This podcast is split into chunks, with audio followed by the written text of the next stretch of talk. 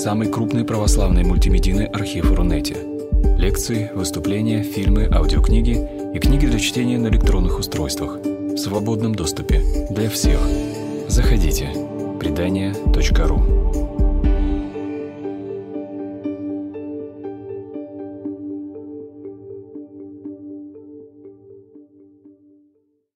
Для меня сегодня, конечно, очень э, волнительный вечер. Почему? Потому что я в первый раз участвую в этом удивительном проекте «Предание.ру». Только читал об этом, только смотрел. И вот все-таки Господь видит намерения и желания, и, как говорят у нас, под лежачий камень вода не бежит. Вот так же и здесь, потрудившись, пообщавшись, мы сегодня проводим вот такое первое собрание.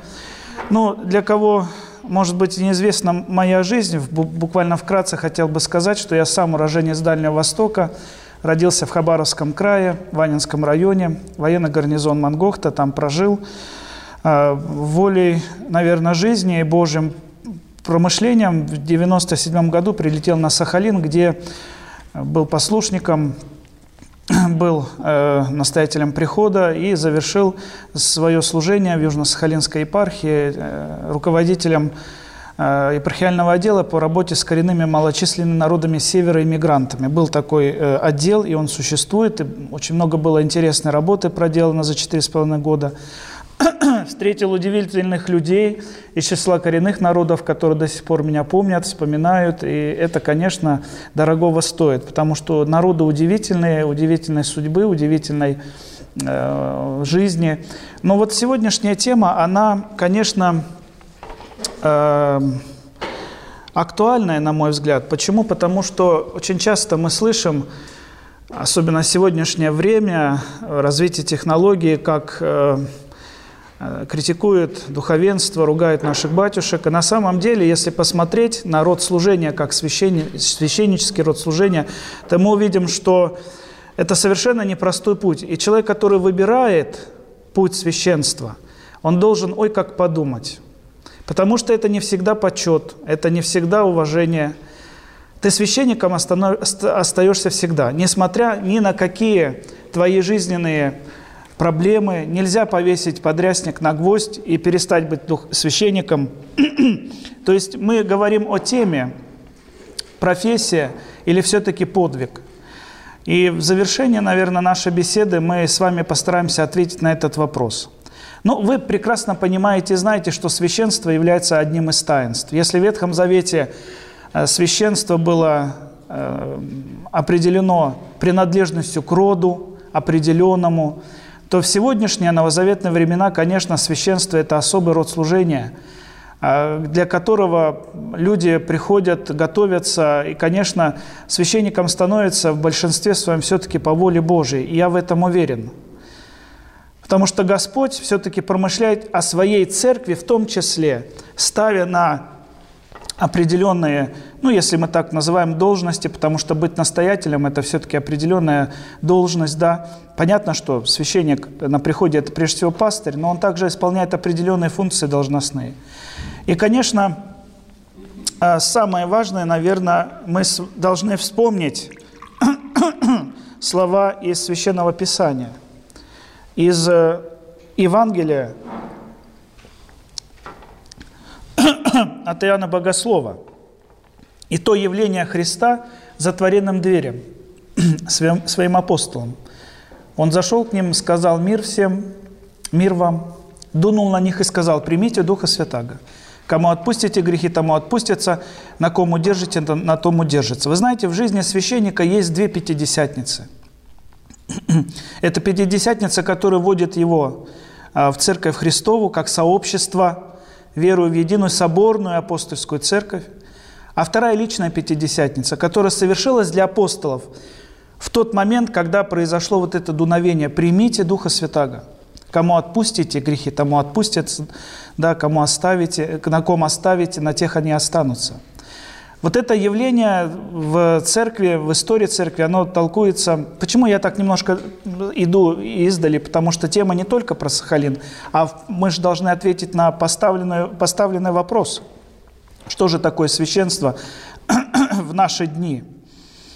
И вот для каждого из того, кто принимает решение стать священнослужителем, конечно, вот эта пятидесятница личного характера, она проходит во время рукоположения, когда священник получает благодать Святого Духа на совершение таинств, таинства, которые призваны э, человека приблизить к Богу, таинства, которые призваны э, человека сделать святым. Вот всегда мы говорим, вот когда совершается божественная литургия, священник читает в конце евхаристического канона, да, там есть такие слова уже перед самим причастием «святая святым». А ведь мы э, часто забываем, что святыми-то мы должны стать через прикосновение к этой великой святыне тела и крови Христа. Это вот вкратце, если можно сказать. Суть служения, оно никогда не менялось. Что тогда было, что сегодня на священниках, конечно, лежит огромная роль. Они возрождают к новой жизни. Через них Господь прощает нам наши согрешения. Они э, соединяют нас с вечностью. Я помню, у какого-то из э, писателей есть э, такой рассказ «Затворенный алтарь». Я не помню, кто это написал, но там суть этого рассказа состоит в том, что был монастырь, небольшая обитель в лесу, в тайге, пришли разбойники, убили всех насельников, остали одного старика. Его как-то миновала чаша. И вот в этот монастырь забредает совершенно светский человек, который описывает потом беседу с этим человеком, с этим оставшимся старым монахом. И там происходит э, диалог такой, врата-то закрыты. Вот он говорит, одно меня печалит. Понятно, что Господь сколько мне судит здесь прожить в этой одинокой безмолвной пустыне, в лесу. Но одно печали, что царских врат-то некому открыть, и божественную литургию-то некому послужить. Потому, когда мы говорим, какова роль священнослужителей, она...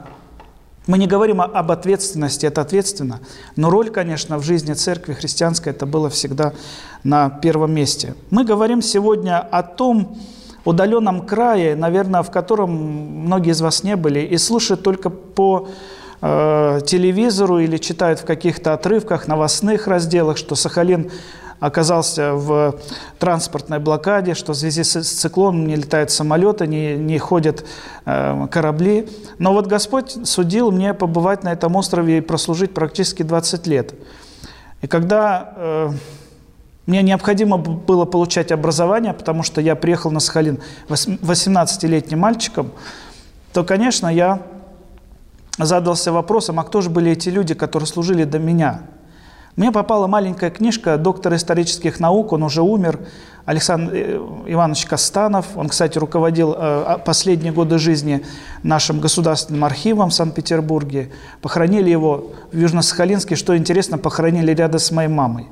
То есть вот могила мамы, а рядом Александр Иванович Костанов. Удивительный человек. Вот э, первая книжка, которая вышла об истории православия на Сахалине, это была его совершенно небольшая брошюрка. Но она меня потрясла до глубины души. Я э, заинтересовался и захотел узнать, что же это были за люди. И, наверное, весь дальнейший путь мой, путь как человека, который начал изучать неизведанные Э, страницы истории православия на Сахалине, это, конечно, вот э, э, это, это было знакомство с этой книгой. Краткая характеристика времени того периода, она совершенно, совершенно уникальна, потому что остров оказался в, в геополитическом споре, ведь начиная с 1953 года проникает туда присутствие, но споры практически на протяжении 20 лет между Россией и Японией продолжались. Когда сегодня говорят, что что же это за территория, мало того, что там пролито много русской крови, когда освобождался Сахалин и Курилы, да, Вторая мировая война, но ведь до этого там русские жили, и они осваивали эти дикие территории, часто без всяких условий для жизни. И вот середина 19 столетия – это начало освоения острова. Дальний Восток тоже уже потихоньку начал входить вот в этот, да, в э, не только э, Э, жизни наших э, крестьяне ехали, поселенцы, казаки заселяли необжитые территории, может быть, иногда и болотистые, и тайга, и все прочее. Э, но интересно, что Российская империя, она при... эти территории обживала постепенно. Объявлялись какие-то волны, население и все прочее. Могло поехать туда, имели льготы определенные, крестьяне освобождались от, под, от податей, да, и прочее. Наделялось бесплатно, надел земли существовал для тех, кто желал туда уехать со своим немногочисленным скарбом и попытаться а, основать вот те вот, да, э, города, поселения, которые сегодня есть и в Хабаровском крае, в Приморской, Приморском крае, Амурской области. Но Сахалин вошел вот в, эту, в этот процесс совершенно уже в 69 году, 1869 год. То есть на Дальнем Востоке уже процесс шел, уже Русская Православная Церковь работала, уже существовали миссии на Амуре, в Амурской области. И э, самая, наверное, открывается в этот год самая трагическая страница Сахалина. Практически без малого 30 лет Сахалин станет каторжным краем, куда высылали, вот я в своей книге тоже привожу, высылали до полутора двух тысяч ежегодно присылали заключенных. Если посмотреть статистику, то в конце XIX века, перед началом русско-японской войны, население составляло более 40 тысяч человек на этом небольшой клочке земли. 62% это были заключенные, 62-68%. То есть мы должны с вами понимать, что это была за земля, неосвоенная, начали осваивать поздно, и заселять ее стали, эту землю, непростыми людьми, а людьми, лишенными всяких каких-либо нравственных основ. Я говорю об этом, чтобы вы понимали, к чему приезжало духовенство Сахалина тогда, перед чем оно сталкивалось. Когда мне говорят, что это страница истории немаловажная, вы занимаетесь очень узкой специализацией, отец Филарет, я говорю, что нет. Пока в истории, в учебнике истории Русской Православной Церкви не будет страницы отдельной – под названием «Сахалинская миссия», я не буду успокаиваться, потому что это уникальная страница в истории нашей русской церкви. Но более того, мы не должны забывать тех священников, которые там соглашались проходить свой жизненный путь, потому что они были героями нашими. Как у нас есть герои, святые мученики, так же они. Поэтому, конечно, сложность, и э, мы говорим о том, что и отдаленность края. Невозможно было попасть туда просто, потому что если Татарский пролив вставали льды, никакие корабли уже туда не ходили. И больше полугода страна, территория оставалась вообще отрезанной от большой жизни, от большой земли. Это тоже был немало дорого, дороговизна продуктов, э, э, вообще э, дороговизна жизни, она сказывалась. Итак, мы говорим о священниках, те, которые туда приезжали. И, конечно, первый аспект служения – не как профессии. Ну, хотя профессия, она, ведь тоже нужно любить свою профессию. Нужно быть призванным, быть доктором или врач, э, учителем, или даже водителем трамвая. Надо любить свою профессию, любить тех пассажиров, которые ты везешь. А что говорить о священниках, которые должны любить свое призвание, чувствовать востребованность и все, что они делают, оценивает ведь человек, оценивает прихожане, оценивает внешнее, взгляд, который всегда направлен на нас. Итак, первое, что я хотел бы отметить, это, конечно, канонические условия священства. Все духовенство, которое приезжало на Сахалин, оно, конечно же, прежде всего получало посвящение на сопредельных территориях, потому что на Сахалин ехали люди с разных губерний. Но были и такие случаи, когда туда приезжали псаломщики, простые, окончившие духовное училище и пожелавшие дальше продолжить свое служение в различных приходах Камчатской епархии, потому что тогда Сахалин входил в огромную Камчатскую епархию, которая в себе заключала, как я сказал уже, да, и Камчатку, и, э, и э, Амурскую область, и э, Хабаровский край, Приморье. Это все была огромная территория – и, конечно, сахалинское духовенство приезжало на остров, и оно имело уже посвящение или в, во Владивостоке, или в Благовещенске, или в другом месте. Конечно, помимо канонов и всего прочего, должно быть призвание Божье. Понятно, что, с одной стороны, Российская империя, духовенство являлось одним из сословий. Почему тогда необходимо было в обязательном порядке носить облачение? Потому что это было сословное отличие – Если рождался ребенок, то по сословной принадлежности мальчик должен стать священником, а девушка должна была выбрать э, роль матушки – если, и я находил такие письма в архивах, если человек выходил, даже священник, из сослов, вот этого сословия духовенства, он лишался определенных привилегий. Понятно, лишался ношением подрясника и э, своего э, священнического платья. То есть это касается Российской империи, что было тогда. Но, конечно, в большинстве своем э, священнослужители, которые приезжали на остров тогда, во второй половине XIX века, они, конечно, были из семей священников. А, например, священник Стефан Михайлович Уверов, который родился в семье священника, приехал из Новгородской губернии. Отец Александр Щеглов, священномученик, а, сын священника Тульской губернии. Но вот когда мы говорим об этом, я бы хотел упомянуть одного человека, удивительного отца Симеона Казанского. Это был первый священник, который стал постоянным в конце 60-х годов 19 столетия. Удивительно, он был уроженец э, Московской губернии. И, кстати говоря, прослужив на Сахалине очень значительное количество времени, он уехал назад. Но что интересно, вы знаете, кто его отправил на Сахалин? Удивительный человек, митрополит Филарет Дроздов назначает его на службу в Камчатскую епархию 5 февраля 1860 года – он туда уехал простым послушником и уже там принял посвящение в священнический сан. Но историки отцу Семену Казанскому уделяют особое место, потому что он был первым единственным, кто, как говорится, с посохом в руке прошел от юрты к юрте. На собаках, там, на оленях, да. Он был самым первым, кто организовывал первые приходы. Дуйский приход, э, при нем открывается Корсаковский приход – Потом уже он приезжает в 69 году с э, города Николаевска на Амуре. Это были сопредельные территории, совершенно рядышком, север Сахалина.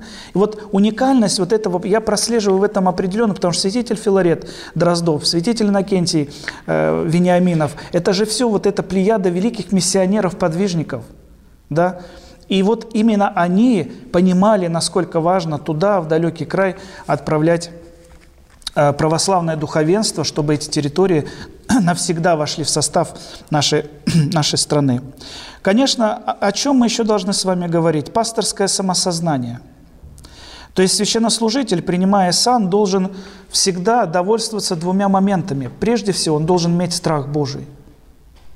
То есть страх Божий не просто «я боюсь, что я, Бог меня накажет», а мы все живем с этим страхом Божьим – пониманием обидеть Бога своими нехорошими поступками. У священника это должно, конечно, быть на, прав, э, на э, первом месте. И, конечно же, второе, он должен водительствоваться соборным разумом. То есть его решения, они всегда находятся в поле де- действия э, канонов, догматов, потому, что, потому что действительно совершение таинств, определенные условия, для этого необходимо создать и прочее, прочее. То есть здесь священнослужитель, конечно, пасторское самосознание, на чем он строит все свое э, все свое мироощущение, да, через что он воспринимает э, и смотрит на окружающую действительность.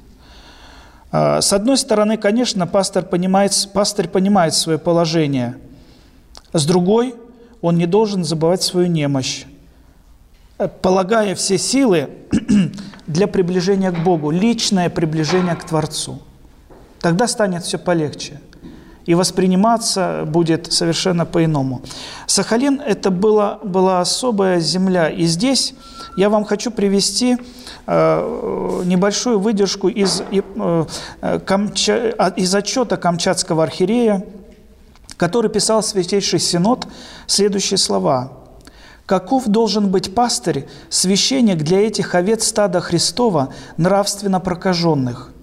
Кроме ума и доброго чувства, он должен обладать достойной опытностью и умением входить в дух и жизнь этого несчастного человечества, чтобы вызвать в них искру Божию. Ну, конечно, э, Владыка писал о заключенных, о каторжанах. Помимо каторжан, конечно, были крестьяне-переселенцы, конечно, были коренные народы, и мы с вами только вскользь коснемся этого вопроса, потому что должна быть отдельная лекция, это должна быть отдельная встреча, на которой мы бы с вами могли бы поговорить о каждом направлении служения э, священнослужителей вот того сурового края. Конечно же, мы с вами видим примеры э, беззаветного служения да, э, духовенства. Вот тот пример, о котором я пишу в своей монографии, это как э, протерей благочина Северного э, э, благочиния Сахалина. На, на нем он прослужил на этой территории больше 14 лет, отец Александр Унинский. Он в книге Дорошевича в главе под названием «Смертная казнь» описывается его подготовка заключенных к смертной казни. На Сахалине очень редко заключенных приговаривали к такой высшей мере наказания. Это были уже отъявленные, отъявленные преступники – убийцы. Вот. И мы видим э, вот это вот, как он переживает, как он за этих двоих бьется, не выходит из этой камеры. Там три было приговорены к смерти, да, один пожилой уже прожженный каторжанин, который смеялся, да вы тут с этим по помощи будете. А эти молодые совершенно люди, они стояли на пороге своей жизни – конец жизни должен был вот наступить. И вот это Влас Дорошевич, то он и пишет, как отец Александр, с каким, с каким пасторским внутренним сопереживанием был с этими людьми. Как он их утешал и говорил, не переживайте, всегда есть надежда, даже на эшафоте могут изменить этот приговор. Он бился за их жизни. А второй человек, о котором я хочу сказать, это отец Николай Попов-Какаулин – он не побоялся один остаться на оккупированной территории в 1905 году. По итогам русско-японской войны юг Сахалина отошел японцам. И на этой части Японии, на этой части Сахалина остались жить крестьяне, русские, русское население. Э, по некоторым данным, где-то в пределе 200 человек, 175 человек числилось. Японцы не церемонились с русским населением, Поэтому есть свидетельство того, что были расстреляны последние каторжане, были убиты служащие госпиталя, 75 человек. Они пришли к властям и говорят, выселите нас с острова, мы хотим на родину. Хорошо, их пересчитали, переписали, увели недалеко в лес и расстреляли. В 75 человек. И, как говорится в источниках, это были люди уже врачи пожилого возраста. И вот он не побоялся остаться один там – но не, вы знаете, удивительно, э, хотя многих священников того периода, вот японского периода, их же оттуда увезли, а к этому периоду там уже 10 было приходов, 10 священнослужителей с семьями, с детьми. Третий момент – это, конечно, раз мы говорим о пасторстве, это личная жизнь священника. И вот здесь я хочу сказать, что, конечно, личная жизнь священника прекращается – после того, как на него возлагаются руки епископа. И даже есть такое, такое у нас обычай. Если батюшка женатый, э, да, то у него есть кольцо. После, перед хератонией кольцо снимается, и вы не, вы не увидите у священника кольца. И одевается здесь крестиком, потому что он обручается пастве. А паства ставится выше, чем да, семейная жизнь. Потому что это теперь для него, это для него близкое, что есть у него в жизни, для священнослужителя. А если мы вспомним с вами ну, времена э, первохристианские, если можно сказать, вообще опыт церкви, то мы видели, что священнослужители, и, кстати, дореволюционная церковь, она тоже жила по этому правилу, что священник, он э, обручался своей пастве на всю свою жизнь. Вот назначили в этот приход, и он там служил до конца. Это уже, конечно, в наше советское время появилась такой момент, да, вот этой вот ротации кадров, где не хватало, действительно нужно было какие-то моменты эм, укреплять. Поэтому, конечно, личной жизни у священника уже нет э, при э, рукоположении происходит обручение и пастве. Конечно, в центре жизни это молитва, причем домашняя молитва всегда становится продолжением церковной. Удивительно, но я нашел такую вот вещь, что э, когда совершается божественная литургия, священнослужитель, он молится уже не только о себе, а, конечно же, он предстательствует за тех людей, которые стоят за ним. Почему вот у нашей церкви не глава церкви, да, предстоятель, то есть тот, который предстоит перед Богом за свой народ, за свою паству. И вот я нашел одну такую мысль. Священнослужитель не спасается сам, если не спасается, если через молитву не спасает других. Ой, какие хорошие слова. Священнослужитель не спасается, если через молитву не спасает других. Для священников Сахалина это, конечно, была основная забота – спасать свою паству. Обреченных на одиночество и на смерть вдали от своей родины каторжан, на крестьян, которые оставляли все. И я вот всегда говорю, что и даже крестьяне-переселенцы, они были разными по своему нравственному положению и отношениям к церкви.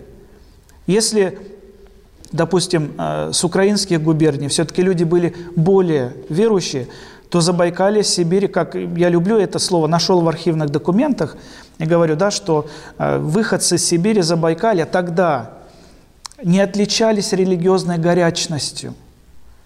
А причиной было чему? Разбросанность приходов. Тысячи-тысячи надо было проехать э, километров, десятки километров, сотни километров, чтобы священнику можно было свой приход э, окорм, окормлять. И э, даже на Сахалине годами какое-то село не видело священника. Это была проблема – но они переживали. И вы знаете, ведь открытие приходов на острове, оно ведь тоже шло не так, как везде. Дворы, крестьяне, открывается приход. Приходы различались, да, более такие бедные, более богатые, где могли служить несколько священнослужителей, в зависимости от дворов. На Сахалине совершенно была другая история. Приходы открывались в зависимости от наличия тюрем – и на 1893 год, когда Павел Виктор Тимошенко, настоятель Корсаковского прихода, он пишет письмо, жалобное письмо своему владыке о том, что я не могу справляться с тем, с тем грузом обязанностей, который у меня сейчас есть. И заключенные, и туда, и туда. Мне необходимо, дайте мне помощника. Приходы открывались в зависимости от тюрем и наличия в них каторжан. И владыке пришлось работать, более трех лет вести вот эту вот переписку бюрократическую, чтобы наконец-то в конце 96 -го года еще открыли шесть приходов. А население там уже было практически за 30 тысяч человек. А священников было 4.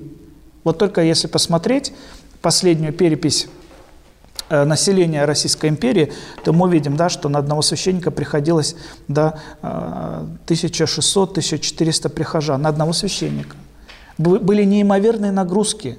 Так это ладно, богослужение, церкви там не вмещали всех, а ведь это нужно было раз в год, чтобы все подошли к таинству причастия. Были некие исповедные книги, каждый подданный Российской империи, православное вероисповедание, должен обязательно поговеть и причаститься. И вот на одного священника в преддверии Пасхи все это возлагалось. Ну, конечно, помимо этого, э, священнослужители путешествовали на кораблях, на байдарках, пробирались сквозь заросли непроходимой тайги, пешком иногда на собаках, на оленях. Один священник писал, что, э, если, чтобы вы понимали, какая была территория, огромная территория все-таки островная, да, и дорог не было.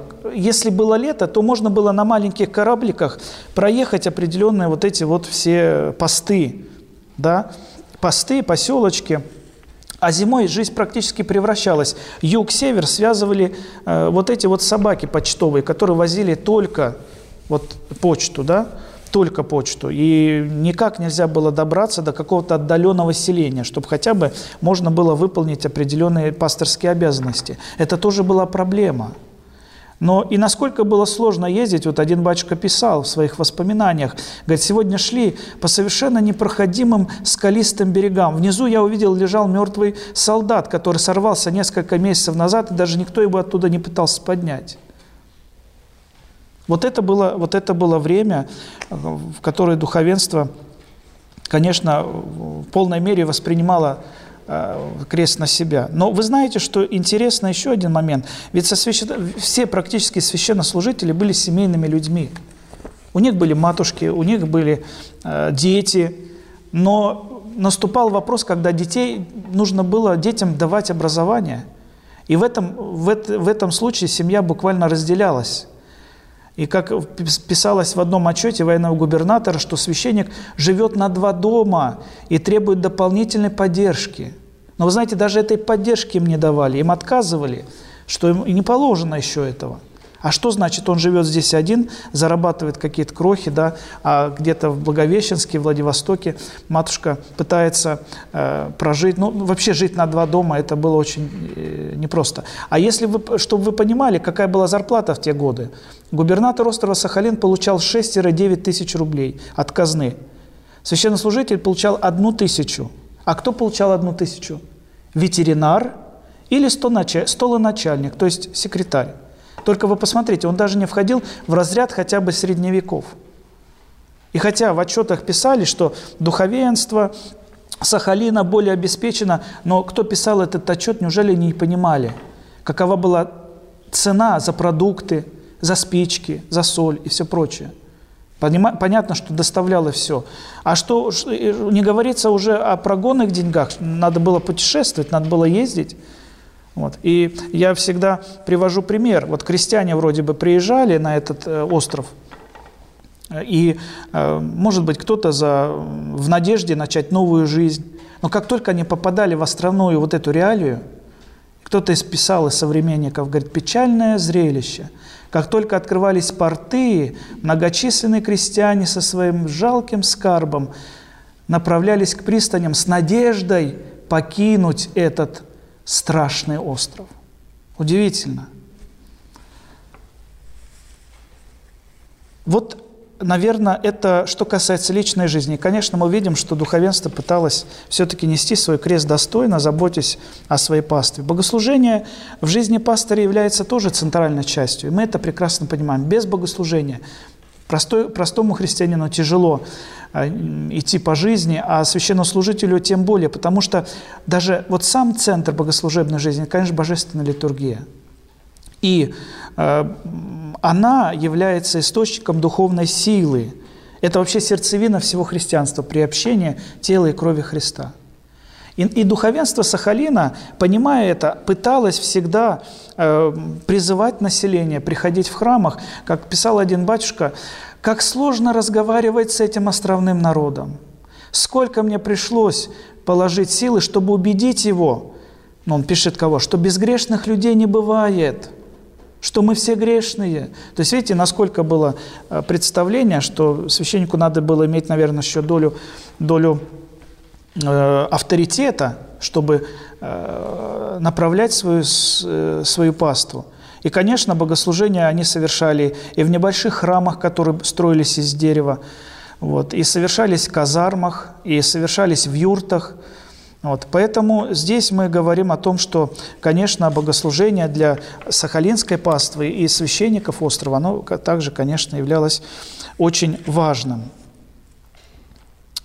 А, общий, э, следующий момент – это, конечно, общий взгляд на церковные проблемы условия жизни. Видели ли они, что происходит вокруг них? Конечно же, видели. И то жалобное письмо отца Виктора Тимошенко, который просил, пожалуйста, сделайте что-нибудь, потому что наши силы, они не безграничны. Более того, мы с вами видим э, и то, что э, священнослужители, они не входили в элиту островную – да? Почему? Потому что э, интеллигенция острова, а это кто? Это военные, это их семьи, это, понятно, служащие тех или иных ведомств, потому что там различные находились ведомства. Они все-таки, э, вот эта интеллигенция, которая составляла островную интеллигенцию, уже была расцерковлена.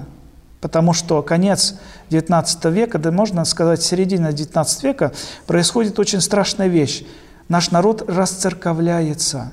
И одна из, э, одной из причин, наверное, трагедии 17 1917 года, то, что народ уже был расцерковлен.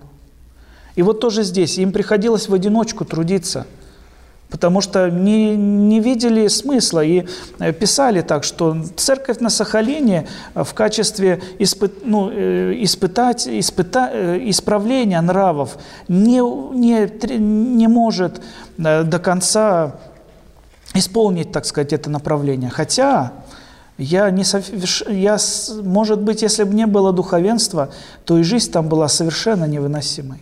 И мы это потом поймем, когда увидим, что действительно они, вот эти батюшки, являлись светочами христианской культуры и объединяли вокруг себя людей, так сказать, по э, интересам, создавали хоры церковные, формировали библиотеки островные и прочее, прочее. То есть все-таки они в этом крае оставались поистине вот такими светильниками, которым хотелось прикасаться. Может быть, они оставались единственными мерилом справедливости.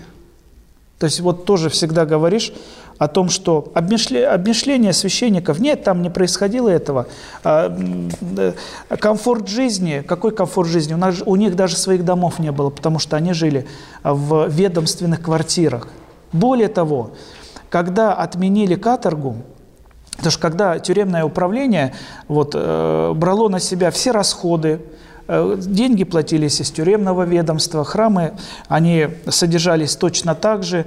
То есть практически все ведомства, они работали на каторгу. Они выполняли заказ определенный.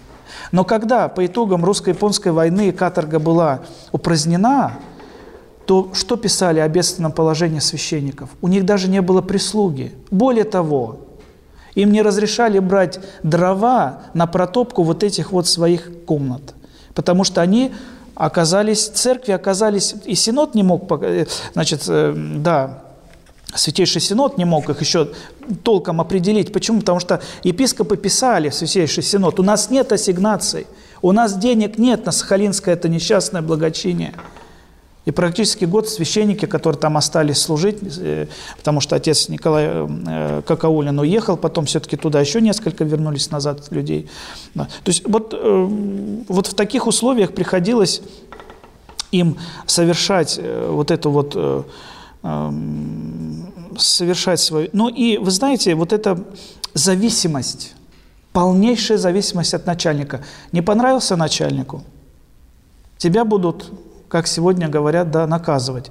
Допустим, такая ситуация сложилась в одном из приходов, когда начальник военного поста недолюбливал батюшку. Он ему не просто перестал платить деньги. Он к нему приходит и говорит, а у меня нет денег для тебя. Пока не вмешался благочинный и сказал, пожалуйста, решите проблему, действительно. Но более того, настоятель Аневского прихода, я привожу в своей книге тоже, э, был такой э, человек по фамилии Янцевич, это был тюремный начальник, он был поляк. И на богослужение, в принципе, не приходил. Вот поэтому батюшка пишет, священник, настоятель прихода, пишет жалобу епископу, чтобы тот повлиял. Потому что высокоторжественные дни, то есть это дни, которые касались э, императора, в храмах служились молебны, все верноподданные должны были приходить, а он демонстративно не ходил, почему? Потому что, ну, был, наверное, католиком, может быть, возможно, ну, и, может быть, был совершенно неверующим. И вот он написал Владыке это письмо, и Владыка э, ведь должен был занять чью сторону, ведь батюшка-то прав. Нет, он сказал, батюшке, ты молчи, чтобы твоим поведением не нарушать значит, высоту власти начальника. То есть даже здесь они не имели голоса. Ну, э, я э, хочу сказать, что э, сахалинские храмы, в том числе и духовенство, оно не было в безопасности от воров. Я нашел документы, которые говорят, что регулярно эти бедные храмы грабили, взламывали окна, взламывали двери. Понятно, что это все уходило наверх, но никто не расследовал, да и не пытался никто расследовать. Вот. Поэтому здесь вот эти факты, они нам еще еще раз говорят о том, что насколько, насколько вот это служение в этом крае а, было непростым. Следующее направление, вот у меня две осталось, два листика, два, две подсказки, это, конечно, то, что священнослужители должны быть, тогда были быть э, в большей мере не только пастыри, но еще педагоги. И действительно, учительская деятельность пастыря, и тогда э, огромное количество открывалось церковно-приходских школ, потому что были ведомственные школы, эм, а были церковно-приходские школы. Так вот, на Сахалине, удивительно, но там были только тюремные, приход, тюремные школы до определенного момента. Это было самое удивительное явление вообще в истории, потому что тюремные э, школы открывали на материке для кого? Для ребят, которые сидели в тюрьме. А здесь открывали школы для кого? Для детей заключенных. Такого явления в Российской империи не было. Потому что там этими детьми кто занимался? Ведомственные или церковно-приходские школы. На Сахалине их просто не было до определенного момента. Поэтому батюшки были не просто священниками, они, используя свой опыт, вставали у доски, преподавали. Более того, я нашел свидетельство того, что священство являлось инициатором открытия закрытых школ. Потому что если уезжал преподаватель, а часто один преподаватель в тюремной школе, он э, преподавал несколько предметов. Ну, тогда, наверное, вот уровень образования помогал, э, дозволял это сделать. Вот. Поэтому, при, приезжая в определенный приход, мы видим донесения начальников, которые радовались, хотя должны были сами прилагать усилия. Да? Э, радовались, что вот как хорошо, у нас открылась школа, потому что священник согласился преподавать. Первое время даже и не платили им за это. Пока тоже не вмешивалась определенная система, которая говорила, что все-таки какая-то копейка им должна выплачиваться за то, что они делают, стоя у э, преподавательского, преподавательской доски. Вот это тоже момент, который очень-очень важен.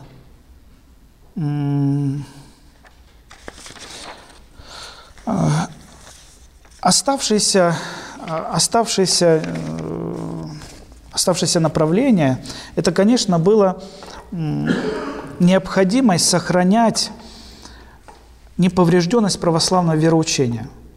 Да, мы не встретим э, явных э, перевес там в сторону раскольников или людей, которые населяли и населяли приходы, населяли островную территорию, которые имели там другие какие-то взгляды религиозные. Хотя есть свидетельства, что да, были и, и католики, и мусульманские были, так сказать, э, комнаты открыты э, в, в крупных постах. Но вот священнослужители э, должны были следить и за этим, и быть сам, сами иметь определенный уровень грамотности в этом направлении и помогать, и вразумлять, и направлять. Вот поэтому э, еще раз хочу сказать, что несмотря на все трудности, они, духовенство Сахалина, э, воспринимали свое служение как важный фактор спасения людей. В принципе, важная задача любого пастыря. Руководствуясь своей верой, они смело ехали на оторванную землю помогать тем, кто волей судьбы отказал, оказался там. Входя в камеры к заключенным, в дома переселенцам крестьянам или нарты коренных жителей острова, они обладали смелостью и решимостью, которые позволяли их, им благовествовать о Христе и о Его Царстве.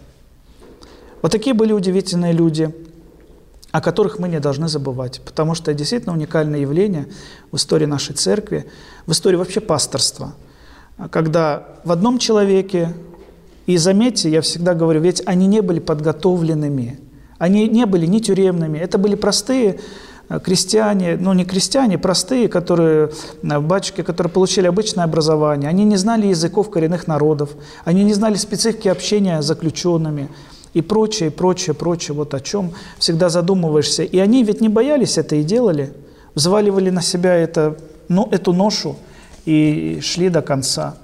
Поэтому есть примеры для подражания, о, котором мы с вами, о которых мы с вами говорим. Вот. Ну, э, наверное, вот основную часть я закончил – по времени, я не знаю, мы еще успеваем. Поэтому, если, может быть, какие-то будут вопросы или а, что-то вы бы хотели особо отметить, то или расширить какое-то направление, то давайте об этом поговорим, о пастырях, вот, о служении. Ну, у меня есть вопрос. Ну, сейчас, как я понимаю, храм – это не исправительное учреждение, это, в общем-то, храм, находящийся внутри за огороженной территории, куда могут приходить э, заключенные. А вот на Сахалине это как было? То есть был ли внешний приход из условных крестьян, которые могли посещать этот храм? Или могли заключенные приходить в этот храм? Крестьяне, э, поселенцы, приходили в храм э, без вопросов. Когда мы посмотрим э, документ, который регламентировал работу священнослужителя, там устав о заключенных, что-то он так назывался, то там в обязательном порядке церковь должна была быть в стенах тюрьмы.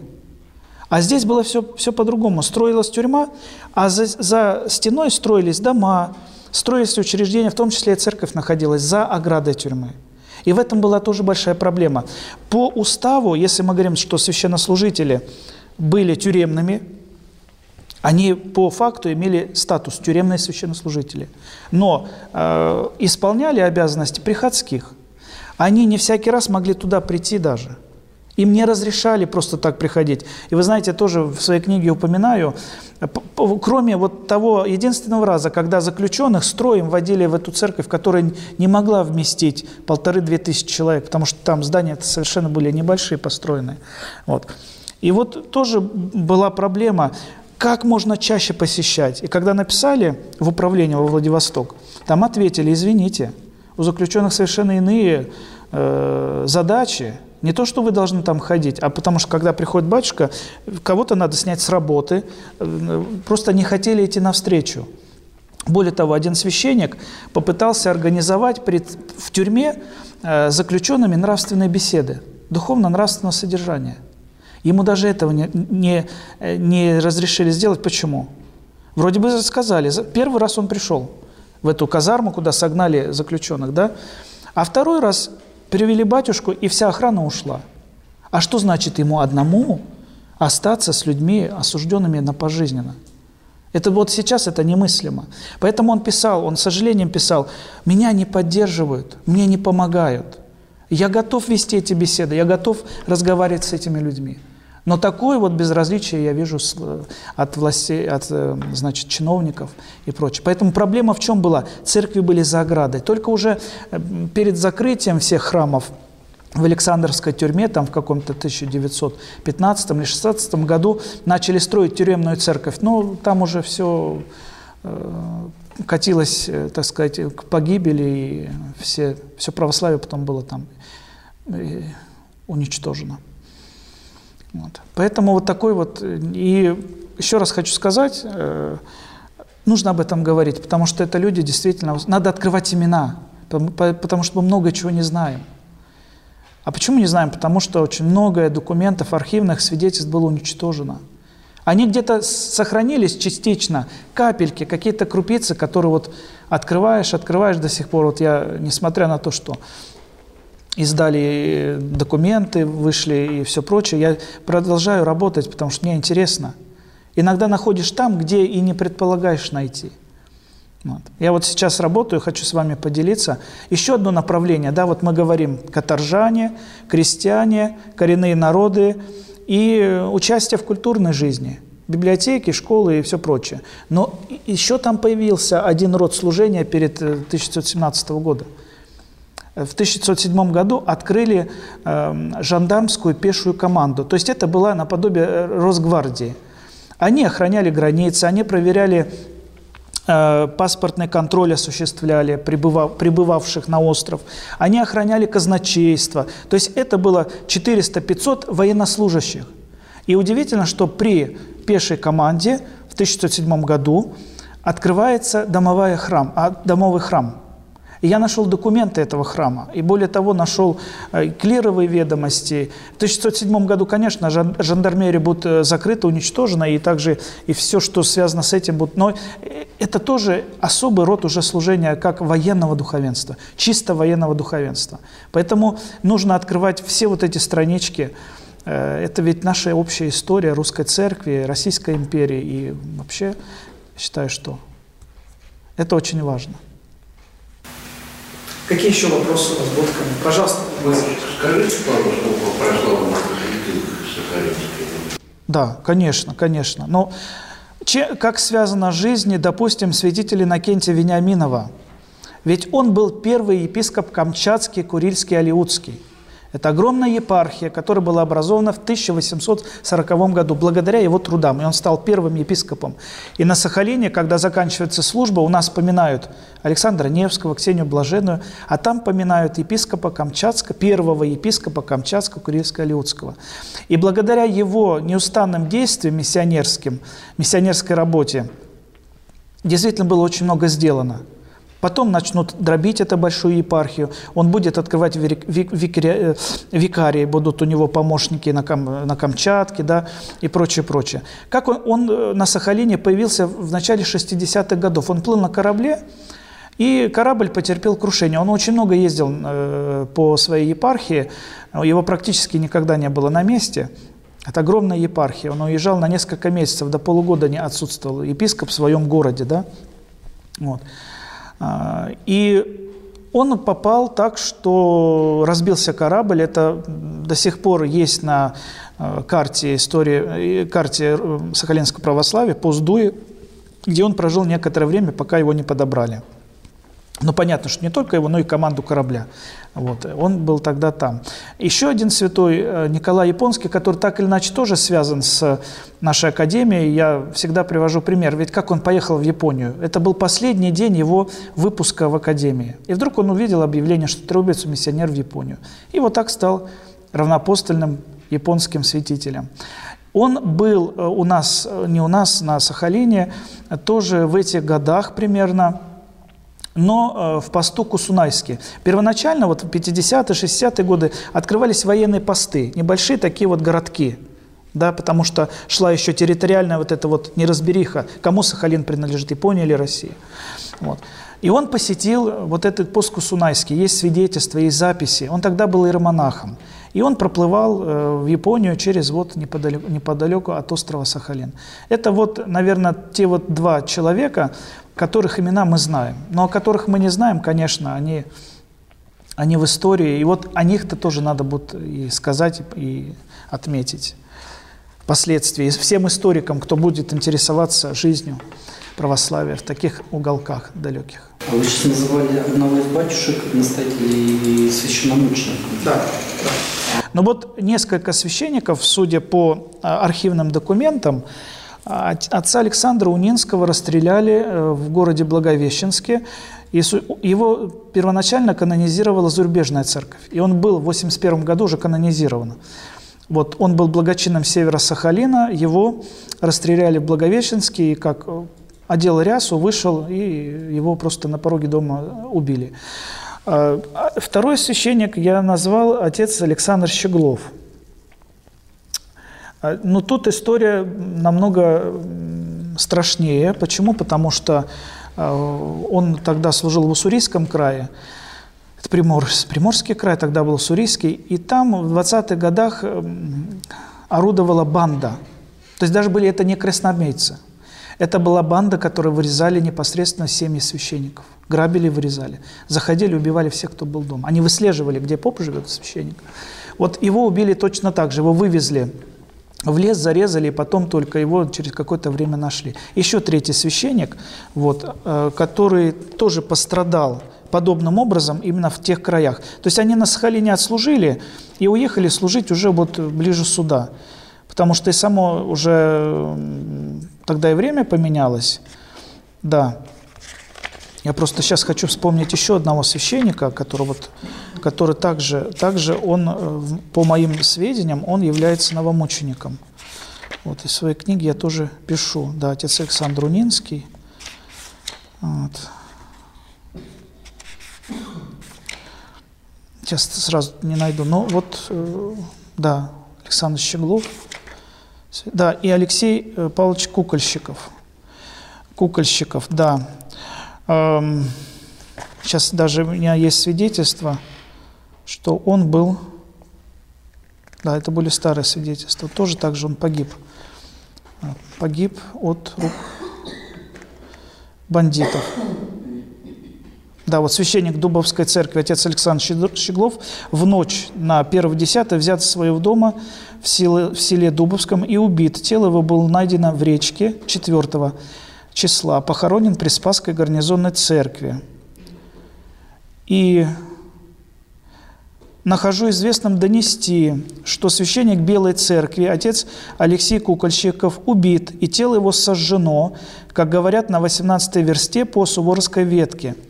О несомненности смерти Кукольщикова можно заключить из слов одного из красноармейцев, который и убитого, который убитого приносил церковному старости священнический крест – но последний, красноармеец, заявил, что мы его не убивали. То есть, видите, вот э, были вот такие вот банды, которые, к сожалению, к сожалению, вот орудовали тогда в те годы. Это 1919 год. А когда закрылась последняя церковь, когда из чего началось возрождение? Последний храм, он был закрыт тоже в середине 20-х годов. А, Покровская церковь, главная церковь севера Сахалина, была переоборудована в полицию, то есть там находились, милиция находилась, и, э, допустим, в алтаре этой, этой храма оборудовали карцер, где мучили людей. Вот. Потом понятно, что это все деревянное, все было раскатано, и, можно сказать, на протяжении огромного количества времени это было выжженное поле. А в 40-х годах после войны, в 50-х, верующие просили власти открыть э, значит, общину зарегистрировать, но, к сожалению, это был режимный объект, это была пограничная зона, туда просто так нельзя было приехать. Поэтому люди, все живущие на Сахалине, ездили крестить э, своих детей – кто на Украину, кто в Хабаровский край, где все-таки какие-то церкви были, две церкви на край, но они существовали. Вот. А само Возрождение, сейчас Южно-Сахалинская епархия, само Возрождение, конечно, это 1889 год, когда был открыт первый, 1989 год, после празднования крещения Руси, был открыт э, вот, приход Ксении Блаженной, можно сказать, родоначальник. Именно оттуда пошло возрождение православной церкви. Конечно, сегодня э, я хоть уже там четвертый год не служу, но для меня все равно это очень родной край, дорогой моему сердцу край. Вот. Более того, сейчас это епархия, и много приходов, и больше 50 э, человек священнослужителей, и собор великолепный построили в Южно-Сахалинске. Поэтому сейчас там совершенно иная история пишется. Но вот про ту историю, что была когда-то, про нее, конечно, нельзя забывать, потому что это тоже люди, это тоже судьбы, это тоже удивительная история. Отец Мария, вы говорили про то, что священники еще занимались вакцинацией медицинской. Это потому что совсем не было на острове э, медиков или не отказывались ездить? Почему? Знаете почему? Потому что до, в основном э, вакцинацию э, проводили у коренных народов. У них не было своих врачей. Если еще крестьяне жили как-то наши русские обособленные, и были лазареты, были какие-то медицинские учреждения, то священникам часто поручали, когда они ездили в отдаленные стойбища, вакцинировать, потому что это был бич э, тогда для коренных народов. Они э, прям вымирали э, родами, так сказать, племенами. Поэтому священнослужители не только приучали оседлому образ жизни коренных, коренных народов, но и э, вот э, были медиками. Более того, они эм, проводили сборы по церквям в пользу, э, допустим, собирали грабли, собирали лопаты для коренных народов, чтобы потом это все передать, приучали их к оседлому образу жизни, к возделыванию земли. Потому что в основном э, коренные народы, они же промышляли пушниной, рыбой и все прочее. А по их религиозным убеждениям вообще то, даже лежал камень, его нельзя было сдвигать. Умирал, э, тонул человек, его ни в коем случае нельзя было спасать, потому что его забирают. Вот, то есть вот такие вещи, да, которые, конечно, пастыри пастырям приходилось менять мировоззрение этих коренных народов, хотя у каждого, у каждого народа своя душа и свой взгляд на христианство. Кто-то принимал совершенно свободно и хорошо, кто-то противился, но священники ехали к ним. Это было, конечно, удивительно. По переписи, допустим, самый такой народ, который был, э, и они сегодня этим бравируют, мы, значит, вот, Нифхи, мы, значит, вообще ваше православие никогда не принимали. Вот, там по переписи всего 25 человек. Из, там, из 2000 25 только признавали себя крещенными, да? А хотя иные народы, потому что там были и Уильта, допустим, Уильта удивительный народ, их осталось очень немного, на острове их всего 300 человек, считается вымирающая нация, вымирающий народ. Тогда их было 800 человек, но крещенными себя назвали 750. Эвенки, или, допустим, э, как их называют, тунгусы. Вообще тунгусская миссия была очень развита на Дальнем Востоке. Они тоже, они уже на Сахалин приезжали крещенными.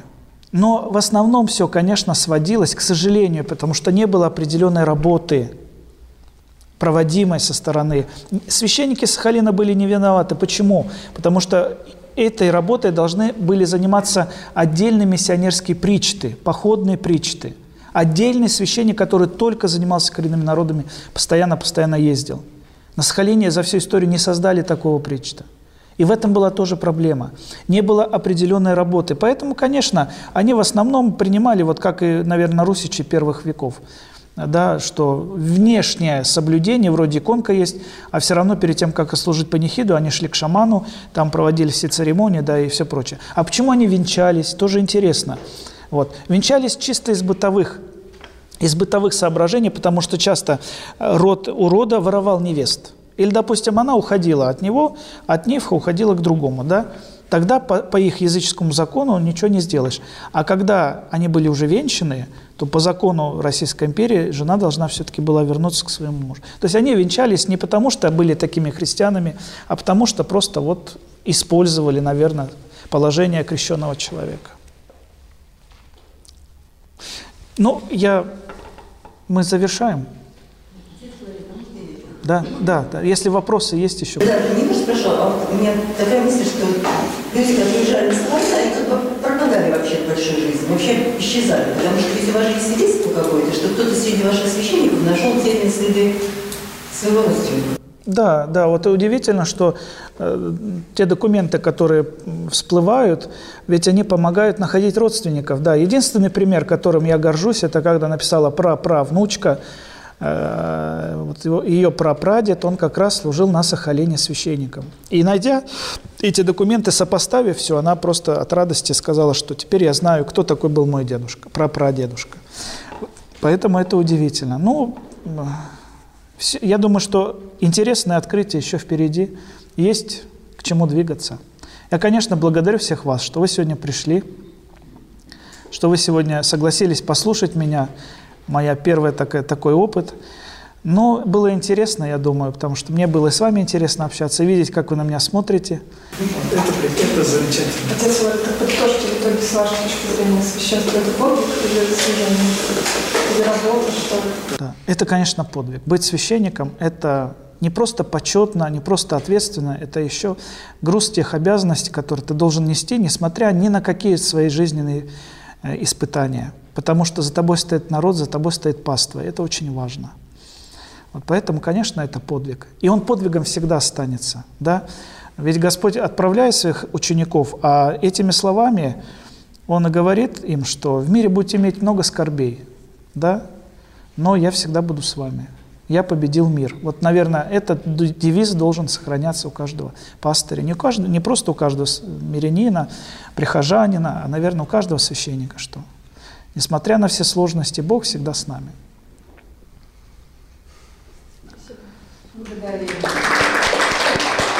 Лекция проведена и записана по заказу православного мультимедийного портала «Предание.ру». Лекции, выступления, фильмы, аудиокниги и книги для чтения на электронных устройствах в свободном доступе для всех. Заходите. Предание.ру